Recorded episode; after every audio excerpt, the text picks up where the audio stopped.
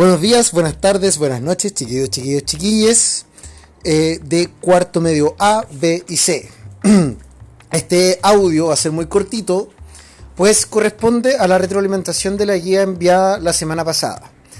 Guía cuyo tema fundamental era la felicidad y que basaba su, su propuesta, su actividad, en un video de Darío Stanriver en el que se ponían en juego y en discusión eh, y en polémica distintas concepciones de la felicidad desde los griegos hasta nuestra actualidad. Entonces, por una parte teníamos la, la, felicidad desde el punto de vista estoico, la felicidad desde el punto de vista socrático, la felicidad desde el punto de vista, cierto, de los epicúreos, la felicidad desde el punto de vista del pensamiento utópico, la felicidad desde el punto de vista de los cínicos, creo que ya lo dije, la felicidad desde el punto de vista de Kant, o más bien el deber.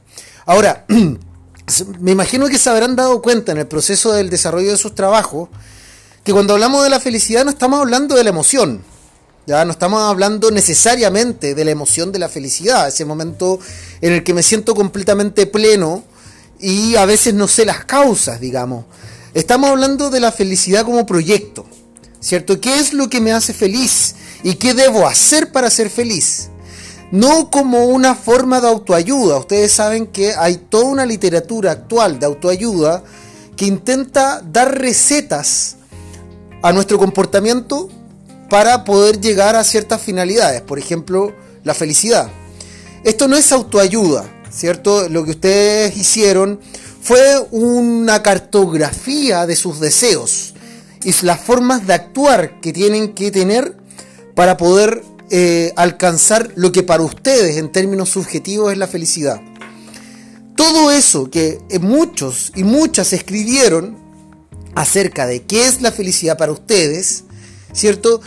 Podría ya entenderse como una postura ética personal ya que la felicidad para cada uno de ustedes, y me di cuenta en esa lectura que uno hace tanteando terreno, ya la felicidad para cada uno de ustedes no es la misma, ¿cierto? Mientras que para algunos la felicidad, ¿cierto?, es llegar a un, un estado seguro en términos económicos y poder lograr todo lo que por todo lo que se propusieron en términos profesionales, para otros la felicidad es un chocolate. Entonces, eh, ¿hay una felicidad más válida que la otra? Si la felicidad para alguien, ¿cierto? Es un chocolate, entonces te podríamos relacionarlo con la felicidad epicúrea, el placer de comer un chocolate, ¿cierto? Disfrutar ese momento como si fuese el último momento de mi vida. Pero para otros quizás la felicidad es socrática. Aquellos que dijeron quiero aprender, quiero conocer, quiero seguir aprendiendo y no quiero dejar de aprender cómo funciona el mundo, ¿cierto? Para ellos la felicidad tiene que ver principalmente con el pensamiento, el conocimiento y el intelectualismo. A eso se le llama intelectualismo moral.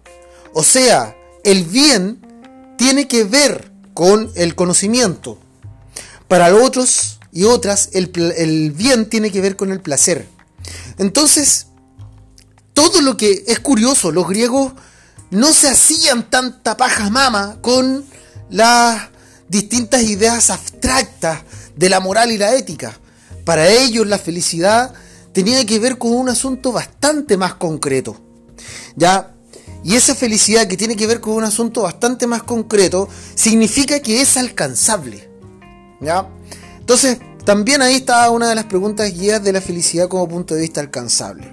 Entonces, para concluir esta pequeña retroalimentación, que en realidad sirve más para que ustedes comprendan y relean sus artículos, sus reflexiones acerca de la felicidad, tiene como objetivo ya darles a entender que pensar en la felicidad y tratar de hacer la cartografía de qué significa mi propia felicidad es al mismo tiempo identificar cuáles son los conceptos fundamentales de la constelación de mi propia teoría ética. Eso, chiquillos, chiquillas, chiquillas, espero que se encuentren muy bien. Les mando un abrazo a todos, a todas y a todes. Ya, muy buen fin de semana. Y recuerden que la próxima semana no hay envío de material, pues es feriado, Día de la Virgen del Carmen, día jueves.